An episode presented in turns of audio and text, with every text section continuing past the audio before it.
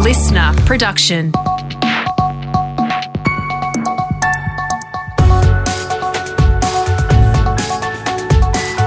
Your Morning Agenda with Natasha Belling. Good morning. Thanks for your company. Let's check what's making headlines this Wednesday, the twenty-first of April. And we start with the major breaking news out of the U S this morning. And former police officer Derek Chauvin has been found guilty on all three charges of murdering George Floyd. The verdict was handed down just moments ago with crowds cheering outside the courthouse. Here is Nine's U S correspondent, Alison Petrovsky. Beautiful, emotional scenes. Uh, people are celebrating. This is justice for George Floyd's family and also potentially an historic turning point for a country that has been so divided. Derek Chauvin was accused of kneeling on Mister Floyd's neck for nine minutes and twenty-nine seconds. Despite his pleas, he could not breathe. He had pleaded not guilty, and Mister Chauvin is expected to be sentenced next month. Also making news this morning, authorities say travel between Australia and New Zealand will continue despite a positive case of COVID throwing the trans-Tasman bubble into chaos.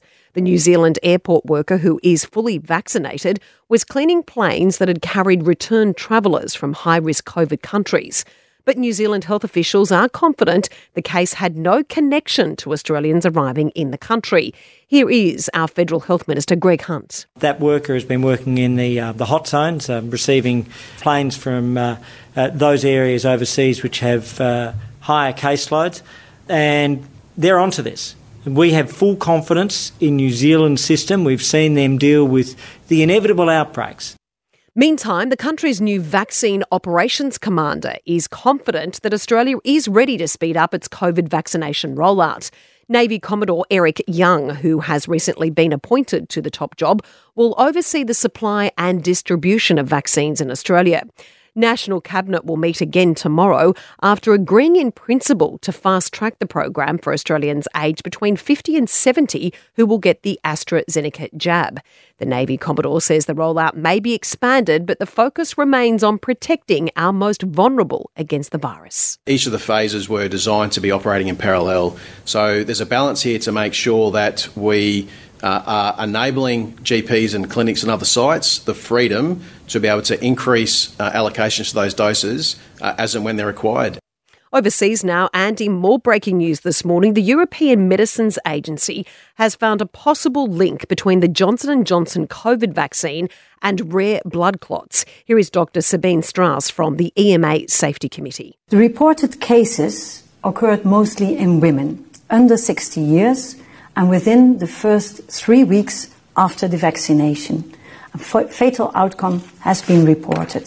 But the E M A has concluded the overall benefits of the vaccine still outweigh the risks of possible side effects. It will continue to monitor cases, and the vaccine will now include the updated warning about the rare side effects. And a controversial education video to explain sexual consent to children in schools has now been removed. The video that used milkshakes and tacos as metaphors for disrespectful relationships was part of a three point eight million dollars federal government online campaign called Respect Matters. It had been slammed by many experts, with the ad labelled as bizarre, confusing and a complete waste of taxpayers' money. Now for a look at what else is making news around the country this Wednesday morning. To Queensland firstly, and police have charged a man with the murder of his ex-partner on the Gold Coast. Our reporter Rob McLeod has the details from the Gold Coast. Thanks, Tash. Gold Coast detectives have charged a thirty-four-year-old man overnight with murder and with breaching a domestic violence order. The man is currently under police guard in the Royal Brisbane Hospital. He's in a serious condition with burns to his hands and airways. The body of twenty-seven-year-old mother of three, Kelly Wilkinson, was found in the backyard of her Arundel home yesterday morning. There were significant burn injuries to her body. Kelly's three children, all under the age of nine, were at home at the time of the alleged attack. They've now been taken into care. Their local school is offering counselling to students and parents. The charges will be mentioned in Southport Magistrates Court today. To Victoria now, and event organisers in Melbourne have given war veterans extra time to decide if they'd like to take part in Sunday's Anzac Day Parade. Our reporter James Lake has more from Melbourne. Tash veterans have now been given until midday on Saturday to register to take part in Melbourne's Anzac Day Parade on the Sunday. The original deadline was midday on Tuesday this week, but by the cut-off, less than fifteen hundred people had signed up to take part. Capacity at the march this year has been capped at five thousand five hundred for COVID reasons. Organisers say they had also factored in extra capacity just so that anyone who hadn't registered but still showed up on the day wouldn't have to be turned away. In another show of support, veterans and war widows, as well as service members, scouts, guides and any school students will be able to travel for free on public transport on Saturday, Anzac Day and Monday to attend commemorations as long as they are wearing their uniform or medals.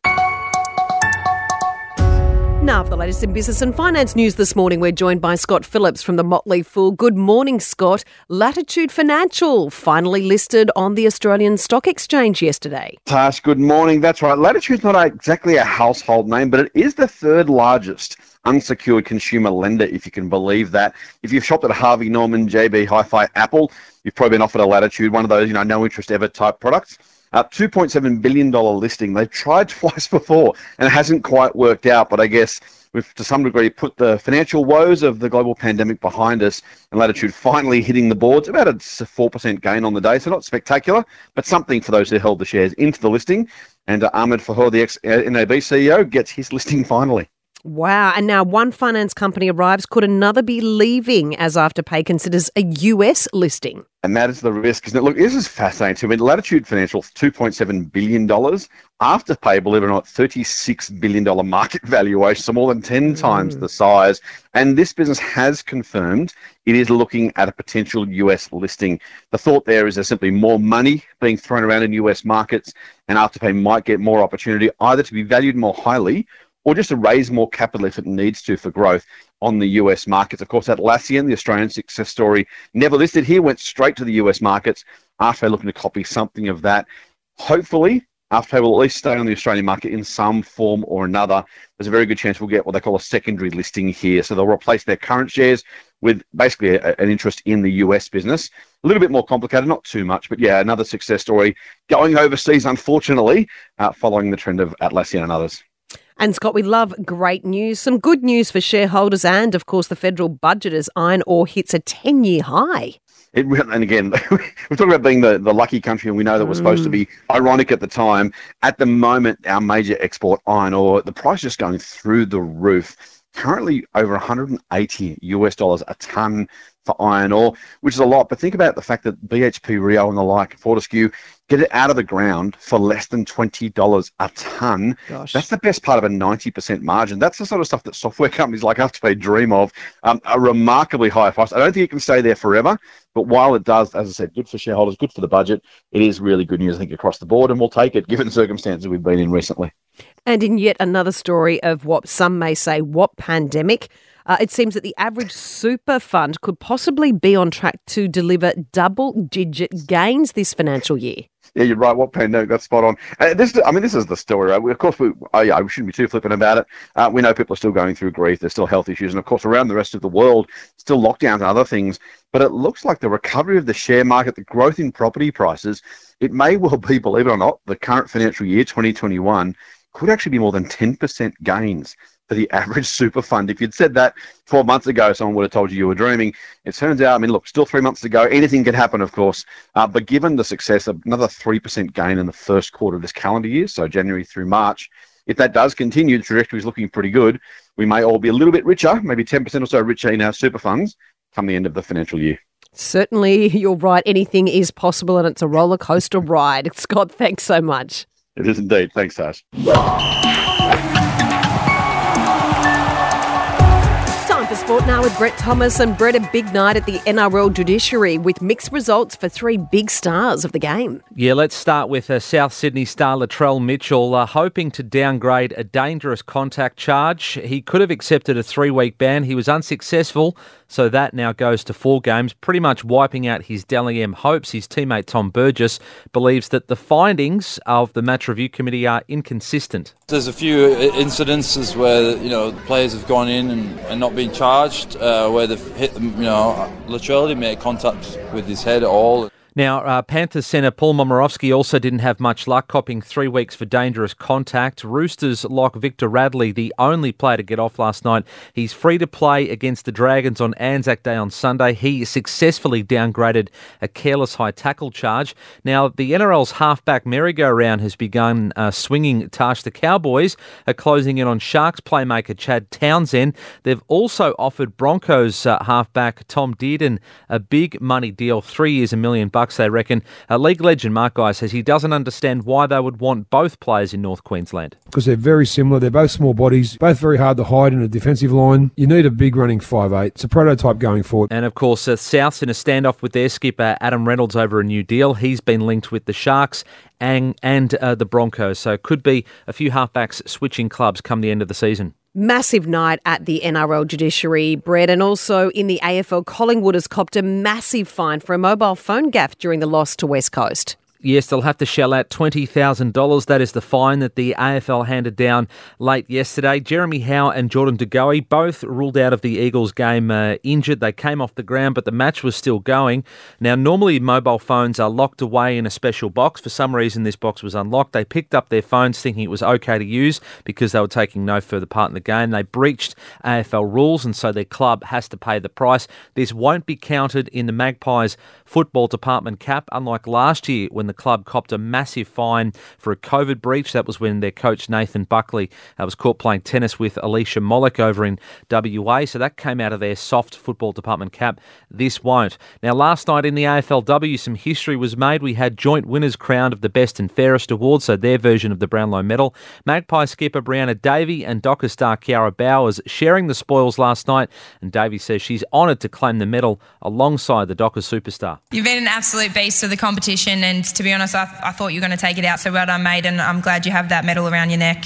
Um, you really deserve it. So two players polling fifteen votes on the A F L W's Night of Nights last night, Tash. And Brett, some major breaking news coming out of the U K this morning regarding this controversial European Super League. Yeah, it's proved very unpopular with most, hasn't it? Chelsea and Manchester City are now preparing to withdraw from that European Super League, which is to rival the Champions League, pretty much replace it. Now, this comes just two days after uh, Chelsea and Man City were announced as two of the six English clubs to sign up to that breakaway comp. It's been widely criticised and continues to be by uh, fans. We saw Chelsea fans protesting at Stamford Bridge in London, uh, former players, politicians, and as we mentioned yesterday, even royals like uh, Prince William aren't too happy with it. So with two clubs gone, um, maybe this competition won't even start. We'll have to wait and see what happens. Incredible developments breaking right now. Brett, thank you so much. Thanks, Tash. Checking the weather details around the country now this Wednesday morning. A beautiful day on the way today for Brisbane, sunny and thirty-one, mostly sunny for Sydney, top of twenty-two, partly cloudy and fifteen for Melbourne today, mostly sunny and seventeen for Canberra. Partly cloudy conditions for Hobart, top of fifteen on the way. Possible late shower for Adelaide and eighteen degrees. A beautiful day for Perth today, sunny and twenty-six. Um, partly cloudy conditions and a top of thirty-three for Darwin. And police in Adelaide are still searching for a missing Big Bird outfit. The character's costume, which is worth a staggering one hundred sixty thousand dollars, was stolen from the Sesame Street Circus Spectacular sometime between four thirty p m last Sunday and nine thirty a m on Monday morning. A trail of feathers was found on a nearby road. And here is the South Australian Premier, Stephen Marshall. We are hunting high and low at the moment for the Big Bird costume. No sign of the Big Bird costume. We are not going to rest until we get that back. Maybe it's in Sesame Street. Anyone who sees the two hundred thirteen centimetre costume is being urged to call Crime Stoppers. And that's all you need to know to start your day with your morning agenda in your podcast feed from six thirty a m every weekday morning. You can also catch our latest episode and be across all the breaking news and hot topics as they happen in our brand new talk show, Australia Today with Steve Price, by heading to listener dot com or downloading the new Listener app for free. I'm Natasha Belling. Thanks so much for your company. Have a great day, and we look forward to seeing you tomorrow.